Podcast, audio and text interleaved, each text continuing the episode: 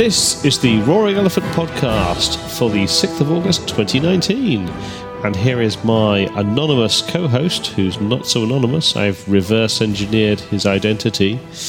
It is Jon. No. Mike, don't, don't say that. Now everybody will know who I am. I know, I know. Don't the tell my wife, is okay? aware of your identity. Just don't tell my wife. Uh, okay, I can't make any promises there. When you have to talk to my wife. well, there was that time. Anyway, moving on. Um, it's Friday, right? It is Friday. it is wonderful, wonderful Friday. Um, it's Friday. We're recording. You're listening on whatever drab and dreary day that might be. Maybe Tuesday. Maybe Wednesday. Middle of the week. Good Well, not. Monday anyway. Or if, if it's Monday, then you're a week late. Shame on you. Yes, this is true. Very late. But regardless, and all weekday and calendarly sort of issues, it's a news episode, and we're here to talk about some news, I think. Uh, yeah, unless you want to do some uh, housekeeping notes first. Well, I mean, the only housekeeping notes I really have are YouTube subscriptions. Please, please, please. Yes, this will continue until we get our 100 subscribers. So the way to stop these uh, these comments sliding in seamlessly, I think you'll agree, to the first part of these episodes is to go and hit up YouTube, uh, subscribe to the Roaring Elephant podcast channel, and once we ha- hit 100, I promise I will stop uh, begging early on each and every episode. But until then, that's what you've got to listen to. Well, he'll stop begging for the 100 subscribers and start begging for the 1,000, right? Uh, no, I'm going straight for the million. Okay, fair You know, enough. it's just Yeah, well, I, I think small. I'm sorry, it's big data. Big tech. Big, tech. Big tech. Yeah, also, yeah, people, if go. you want to get some uh, pressure onto Dave to redesign that logo that he made so brilliantly last time, it says Big Data to become Big Tech, please send email to uh, dave at roaringelephant.org. No, no. What you need to do is you need to sign up to our Patreon, and uh, you need to. we need enough people on the Patreon page that will be able to allow me to purchase the tools that will allow me to re-edit that uh, particular image. So yeah. Ooh, that's a real pipeline. Good thing we're anonymous. So there we go. YouTube and Patreon. Um, that's the groveling out of the way. Um, let's get some news. yeah, you go first. Anon- de-anonymize me. So, article on Gizmodo, um, fairly unsurprisingly, um, revealing that anonymized data is easy to reverse engineer. Um, this is probably not all that surprising to a lot of people.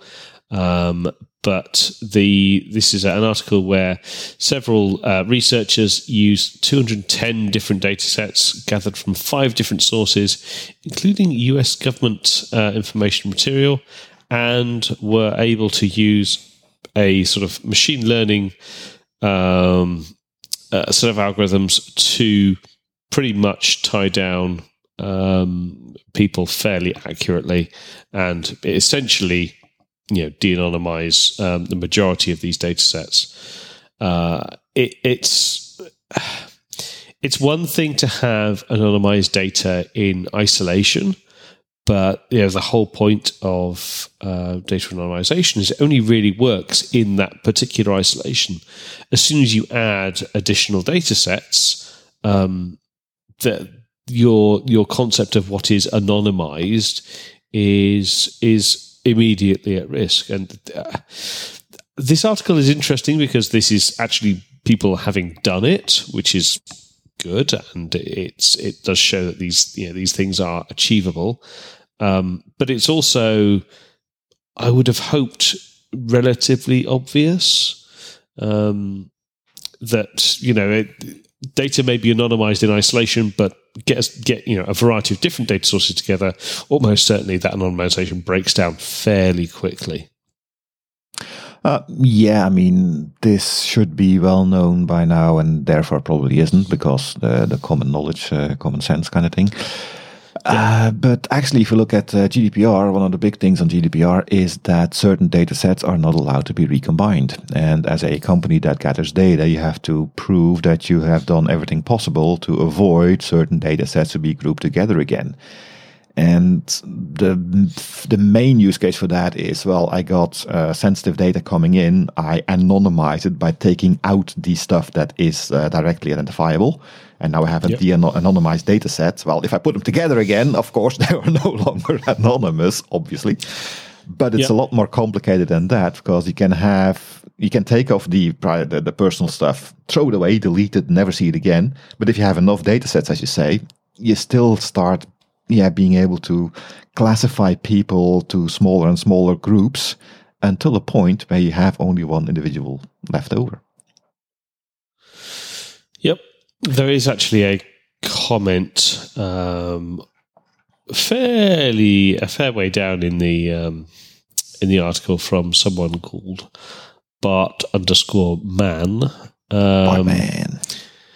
Uh, and his his comment is uh, the entire story should be published on Twitter next to the hashtag um, hashtag no bleep uh, shinola everyone um, Which you know as I said earlier it, this should be obvious. I mean as you say GDPR helps within the context of an organization. But as soon as that organization publishes that anonymized data and other organizations can consume that and attach other other data sources that you know have some form of intersection you know away you go. It's it's one of those things i say as, as you said earlier you would hope would be obvious but i have a very strong suspicion it's not obvious and that uh, to many people they think that it ends with just um, anonymizing their data, and then that's mm. that's it. You know,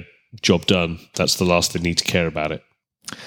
Yeah, and if people uh, think back, I think it's about a year ago now, we did a full episode on data gathering and how there are actually huge companies out there, Oracle being one of the biggest one, if I'm not mistaken, that actually re well they gather a lot of different data sources with the express intent of reintegrating them so that they have better personalization results. Which, well, if I rephrase that, means de anonymize the data again. So it's not in this case the researchers probably had to look around and get data sets from different places.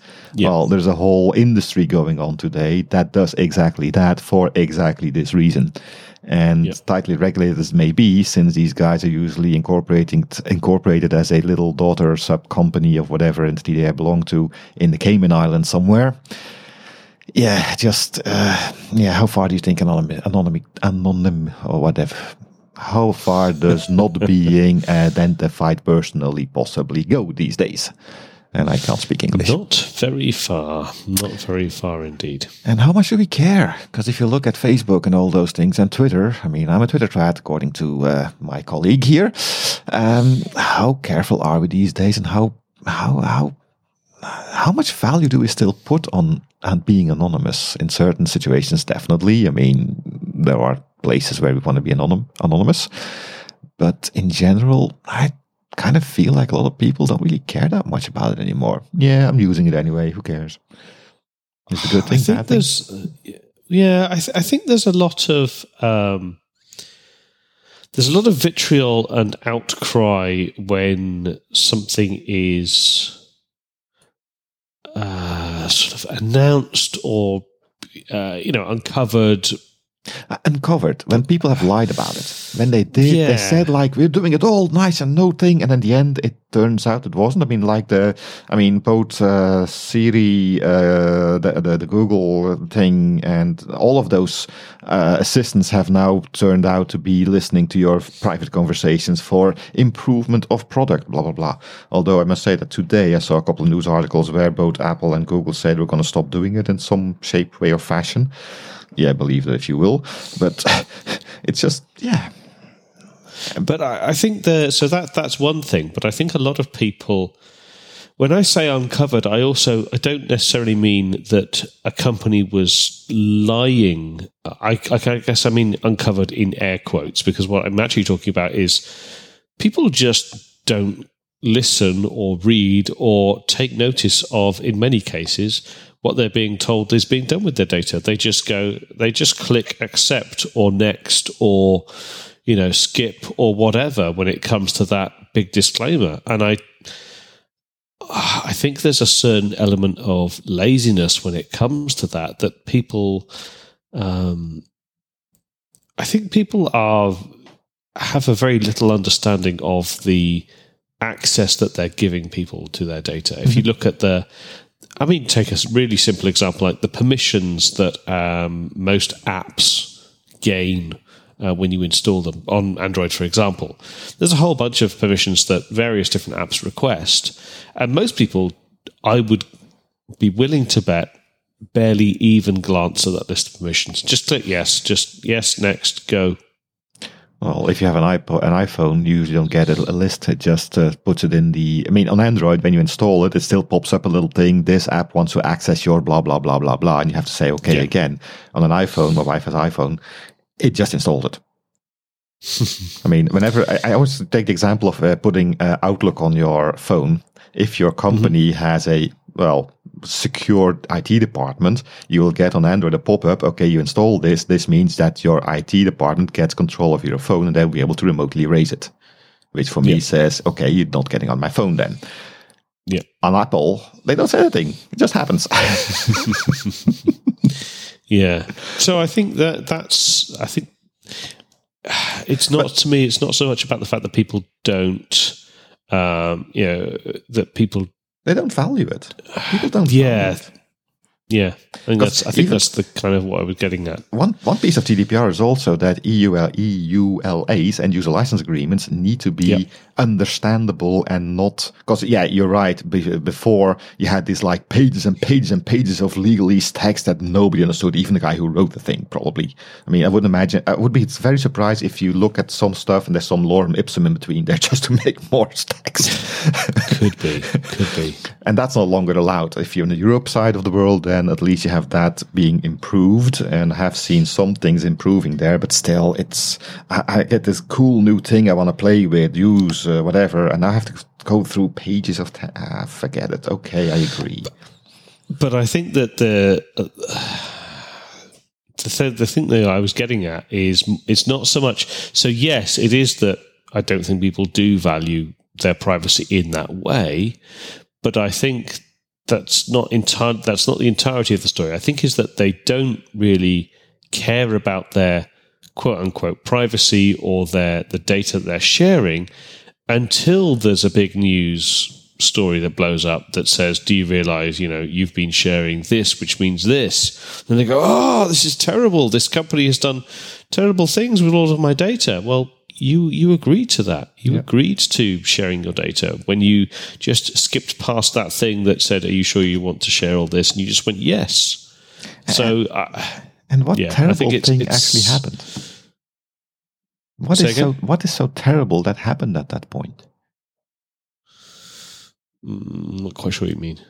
Well, you say this company has been using my private my private data, and they did something terrible with it okay, they gave you targeted advertisements. So instead of having stuff for diapers when you don't have babies, you get stuff about IT because you're a programmer. Is that bad? Uh, yes, but I got the, denied my uh, my loan for a house because. Yeah. yeah, but before this whole thing, you had to fill in a 20 page questionnaire at the bank giving exactly the same data, and you still got denied the loan. Yeah. So yeah. I, I mean, I'm not trying to advocate here that we should all give everything away. I don't want to go that far either. There needs to be regulation. There needs to be, of course, uh, checks and balances in place and stuff and that. But if you really look at the end of the line, how much? And I might, I may be naive here, and please, if you have some examples to contradict me, you, Dave, and you, listener, tell me. Let me know. But how bad is it actually at the bottom line? Well, so I think what, uh, like, let's take an example uh-huh. of fitness tracking companies that ended up sharing out routes that people were taking to and from work. Yeah, that's that's I, a fairly why. well, because it potentially shows when people are out of their homes. Um, we've seen uh, breaches of um, data breaches where information has been stored and shared, which shows that you know when people are setting their alarms and not setting their alarms, potentially indicating when their properties are vulnerable and things like that. So. I think it, it's it's usually it's a combination of things. It's a data breach and an organization storing more data than the yeah. consumer was maybe aware of. Things like but that, again, I, I, guess more about what I'm talking about. How, how more uh, reasonable is it to assume that a burglar knew my house was empty because I had put something in my banking app and that company was breached three years ago versus I put on Facebook, I'm going on holiday. well, yeah. That's one. Uh, I, yeah, I, I, again, that's that's to do with people having a exactly a, a, lack of a lack of control over their own data and a lack of restraint over their own data. Yeah, and um, they they could very easily not post I'm going on holiday, uh, but yeah, they but choose to. Because we still go to the hairdressers and talk about going on holiday next week, even if you don't put it on Facebook. And your, your burglar isn't going to be burgling you from Romania if you're living in America. Sorry for Romanians, I didn't want to point you out here. From any kind of country, usually burglars are very close to where you live. They don't do mm-hmm. international mm-hmm. burglaring because that's unpractical. Although if you're in a border zone, I guess it's possible. But still, you know, large large scale art thieves. Yeah, but if I have that kind of art in my uh, gallery, uh, I, I, want to have it insured anyway, and insurance is going to force me to put a lot of security around it. So, I mean, if it ever happens that an insurance company says your Picasso was stolen and we're not going to reimburse you because you put uh, on ah, Facebook you went on holiday, happen.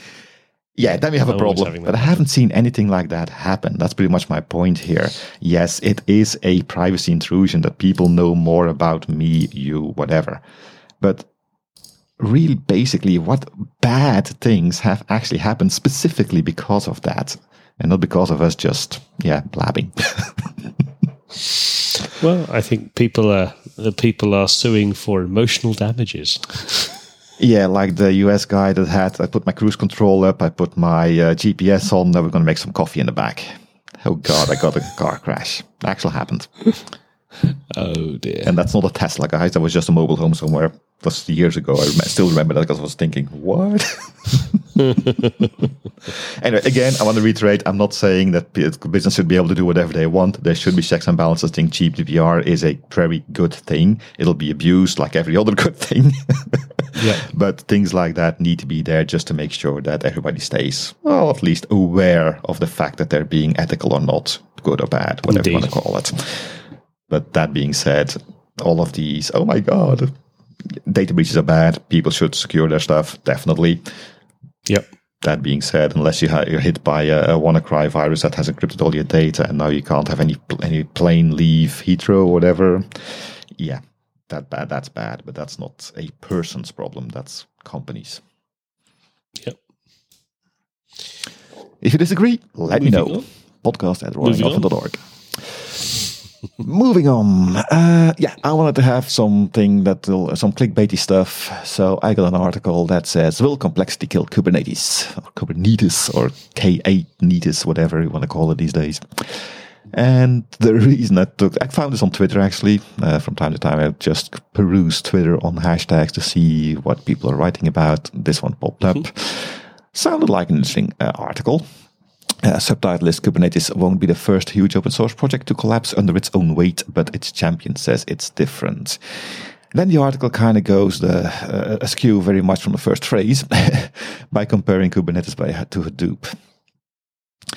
Now, I think nobody's going to contest that Hadoop was and still is a complicated thing. I'm not going to call it a complicated mess, though some people do, but it is mm-hmm. a amalgam of a lot of different things that have to work just right together to have something that works okay.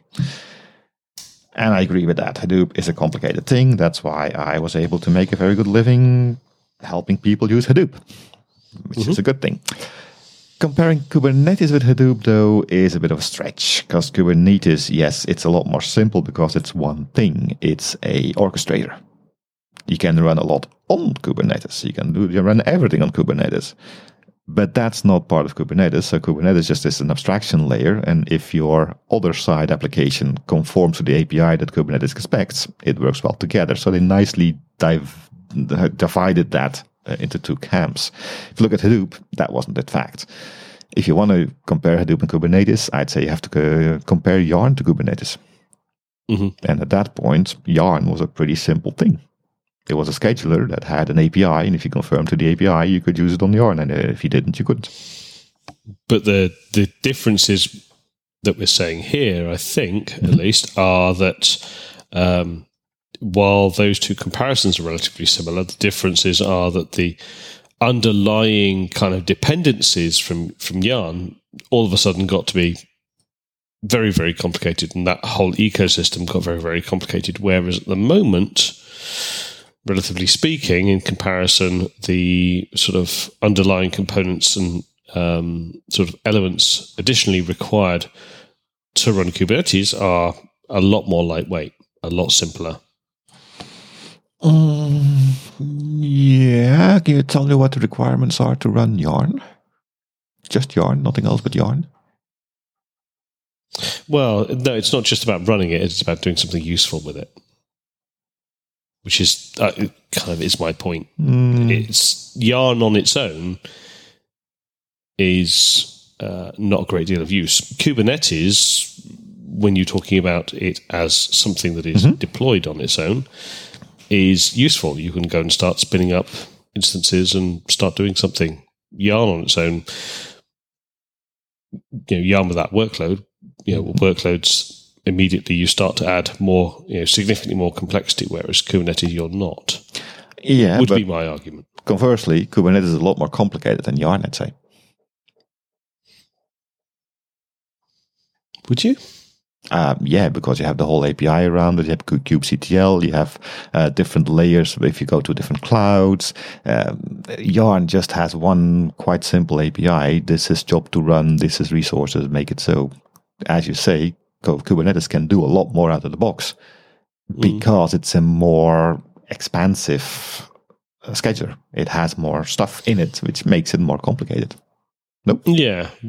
No, I think that's fair, but and also, Kubernetes can only run the, one the, job. The ecosystem, I was going to say, the ecosystem to go from zero to Kubernetes up and running, I think, I believe, is a large degree simpler than the ecosystem required to go from zero to having Yarn, Yarn do something useful.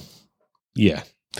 So, would you say then the blame is with the um, do you say that the distributor builders? Although there were never a distribution for yarn, of course, there was always a distribution for more than yarn. And mm. yeah, again, that that's probably where the complexity from Hadoop comes from because it was never deployed or or sold or or, or packaged as just the scheduler part. It was always the scheduler part no. with all this other stuff on top. And that's why I think Correct. it's kind of unfair to compare it to Kubernetes because Kubernetes is still being deployed as just Kubernetes that can do one thing. It can run a Docker container in an orchestrated manner. And the Docker yeah, container takes I, over the I, next step of the complexity.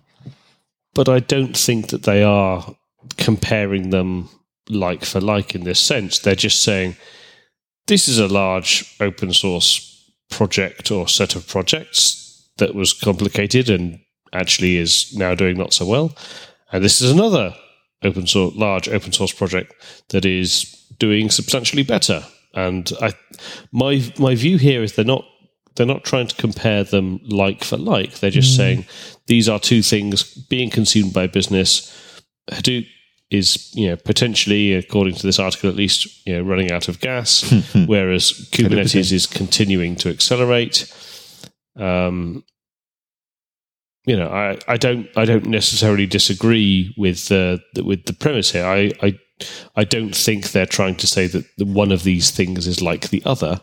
Mm-hmm. I think mm-hmm. they're just trying to compare them as open source projects that are going through that enterprise adoption phase and you know one of them is one of them seems to be reaching a, a good sort of tractable escape velocity whereas the other one is at the very least, you know, leveling out, if not potentially even on the mm. decline. Do you agree that when they say Hadoop in this article, they mean the whole Hadoop ecosystem, including Spark and Hive and uh, Impala and whatever, and not just the Hadoop would- library? Yeah, I would Yeah. think so. Yes. Now, at some point, um, I'm thinking back of Mesos now, which is uh, used to be a competitor for Kubernetes, still around, I think, but has a lot less uh, visibility these days. But uh, Mesos tried to become more relevant at uh, near the end of its popularity peak, if I can call it that, by bundling applications. If you installed Mesos, you kind of got Spark with that as well as a native application kind of thing. Now, Hadoop, as the article says, ultimately, ultimately ran out of gas because it was incredibly hard to use because of all of the add-ons being put on top of that. Mesos kind of went the same way. Do you think Kubernetes is going to be able to stop going that way? Because every vendor out there that builds something tries to make their thing more sticky by doing everything. That's, yeah, one of the, uh, yeah, I guess it's a danger on the horizon for a lot of open source things, trying to do too much and losing their identity through the thing. You think Kubernetes will be able to uh, escape that? I would hope so because I would hope that Kubernetes will continue to focus on that core and it will be up to other organizations to differentiate themselves by adding kind of layer on services that make value. Um, I don't. I don't see any signs that that's going to be the case. uh, You know, that sort of uh, that's going to be the case with Kubernetes at the moment. But ah. yeah, who knows? Well, there is already the possibility of extending Kubernetes by adding operators to it, making Of course, yeah. Kubernetes understand things it didn't understand yet. And that's just a connector, let's say, to have a product XYZ easily deployable on a Kubernetes thing. But it does add more knowledge and more uh, automatism, perhaps, but at least more knowledge, more capabilities to the Kubernetes platform.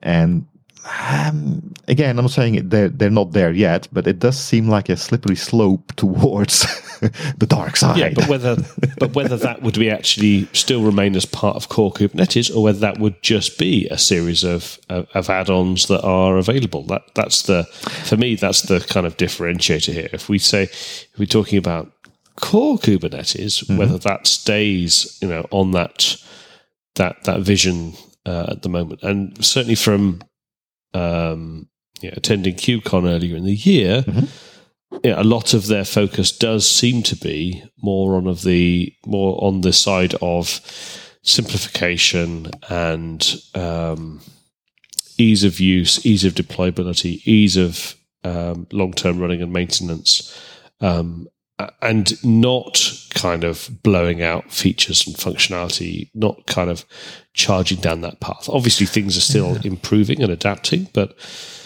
But will they stay in the control? core right the core direction now doesn't seem to be um at least from from my visibility doesn't seem to be kind of bolting on or blowing out new features left right and center Yeah, but will they stay in control? Because you could uh, say the same for Yarn, which was also relatively lean and mean and doing the one thing and trying to keep it as simple.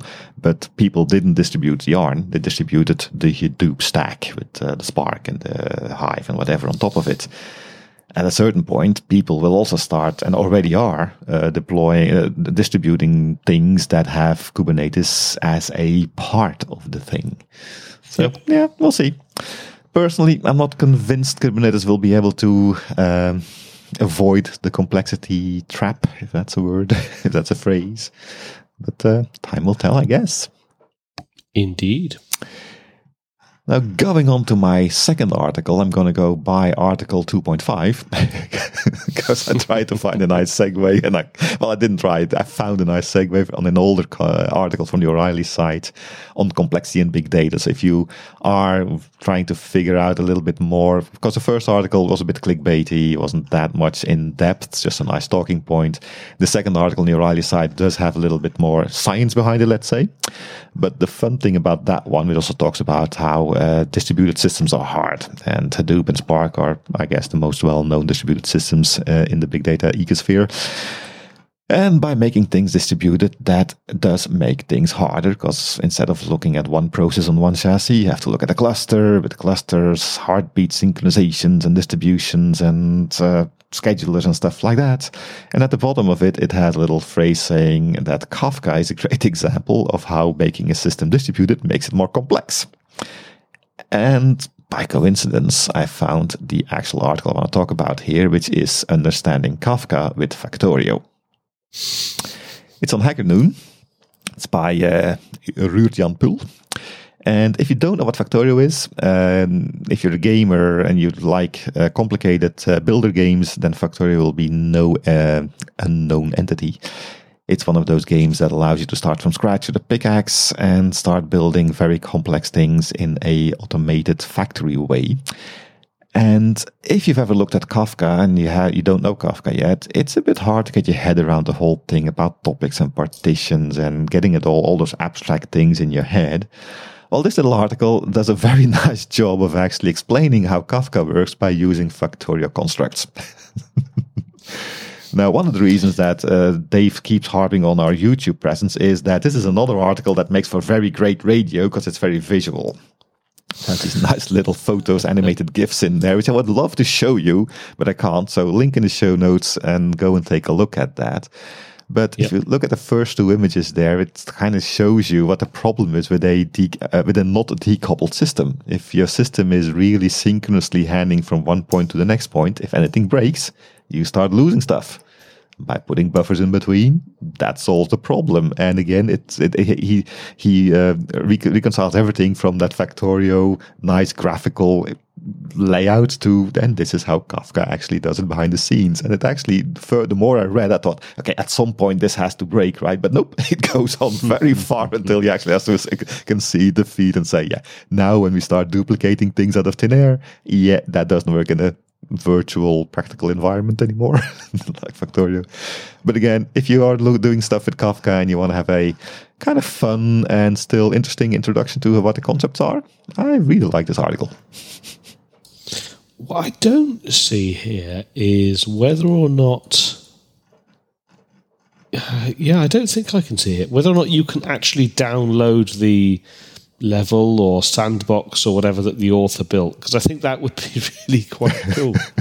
uh, no, you can't build, you can't download it because you have to download a save game for Factorio and you would have to have Factorio to make it run. But that being said, if you have played Factorio before, these things aren't all that complicated to put down. So, and having the visual thing. Now, what you, he could have done is there are some open source websites out there that allow you to put in uh, Factorio recipes and then have uh, web representations of them. He could have put those on there. I don't think he has. No, I so. I can't see uh, anything like that. But again, these things are fairly simple because every image is separate from every other image. It's not like it's one big connected thing, right? Yeah, yeah. Now you can build. But a, I, I, go ahead. I, I would, I would, I would just love to see an entire Kafka system from start to finish built in this and be able to kind of zoom through it. I just think it'd be cool.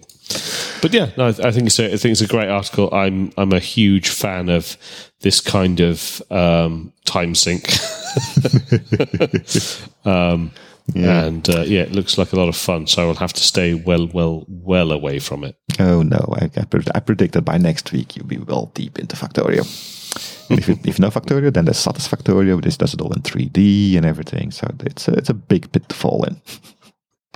Fair enough. Fair enough.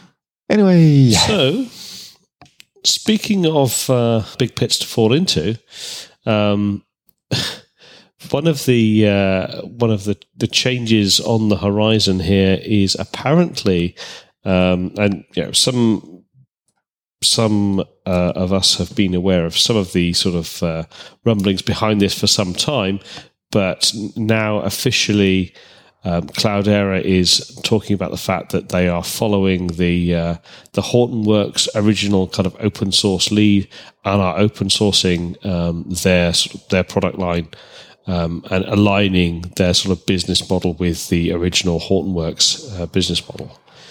Um, this is uh, this is sort of something that was hoped and maybe by some people even expected um, yeah, when the merger happened. But uh, we, have now seen um, who's this uh, Cloudera's general manager of strategic business, uh, Charles Zedlewski, and uh, CPO Arun Murthy talking about the fact that uh, the Cloudera is now aligning its business model with the, the traditional Hortonworks one. So I think it's a, a good you know a piece of good news in the in the merger.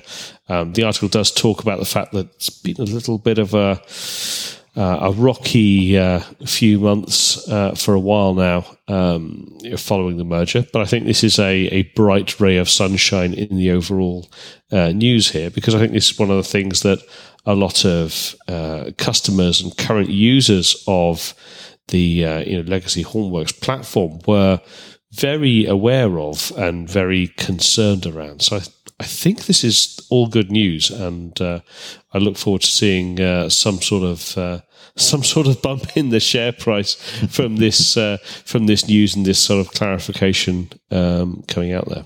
Well, stock was up uh, about a dollar, I guess, uh, today. I'm not sure if it's related to this though. Uh, but if I read the article, they're actually going to go further than Hortonworks did because uh, by the time Hortonworks wrapped up, um, Hortonworks actually had some proprietary stuff on top of their open source core, let's say. Things like the Lifecycle mm-hmm. Manager, um, the steward, data steward stuff. Those were not core services, but more quality of life things, if I can say that. Uh, things that make the thing use easier to use and stuff. Uh, going back to the complexity of using uh, big data things. And if I'll read this here, uh, just going to quote from the article, when the change to open source is completed early next year, current proprietary offerings such as Cloudera Manager, Navigator, Data Science Work, sorry, Data Science Workbench, Cloudera Data Platform Private Cloud, and CDP Data Center, which are typically those uh, ease of use, uh, quality of life things will be free for users to download and use. So it looks like even the higher level, um, I'm not going to call it application because it's still something you use to make applications with, but the data science workbench, for instance, was something that typically I would expect it as a closed source thing on top of the open source uh, generic thing, not generic thing, but if you kind of catch my drift, but it looks like they're going to be open sourcing everything. So, so the aim when I was when I was there, uh, when I was at uh, Hortonworks, the aim was always that that that would have happened regardless, but it would be um, AGPL two, and if you actually look at the uh, blog post that was referenced, although don't try clicking on the link in the article because it doesn't work. Uh, I've had to find it separately.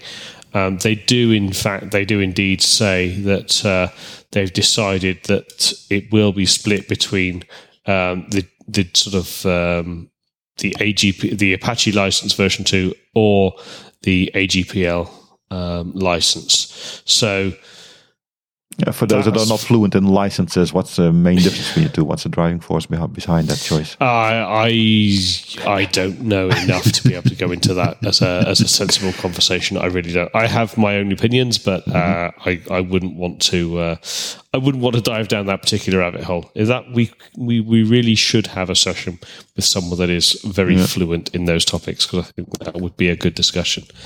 Um, but yeah, they, they plan to make the uh, the changes with all new releases, including interestingly um, both going back to HDP and CDH. So it's not just oh, wow. um, a change to the upcoming yeah. CDP platform, but it's something they're going to roll out um, to the previous. Um, yeah, it kind of makes sense as right? well. I mean, they're hoping they're going to be selling the, the newest version anyway, so the older versions just become a hassle at that point and technical death. Yeah, yeah. But it, it's as with all these things, it's it's a marathon, not a sprint. And you know they talk about dates like uh, between September 2019 and January 2020. They'll be you know establishing uh, new open source projects for, as you mentioned, the formerly closed source components and mm. begin licensing them under the AGPL. So I think this is good. This is a good. Um, unearthing's not quite the right word, but sort of a good um, clarifying blog post that really does set out a lot of things that I was under the impression when I was at Hortonworks slash Cloudera that that were the the plans to to actually you know go and go and do.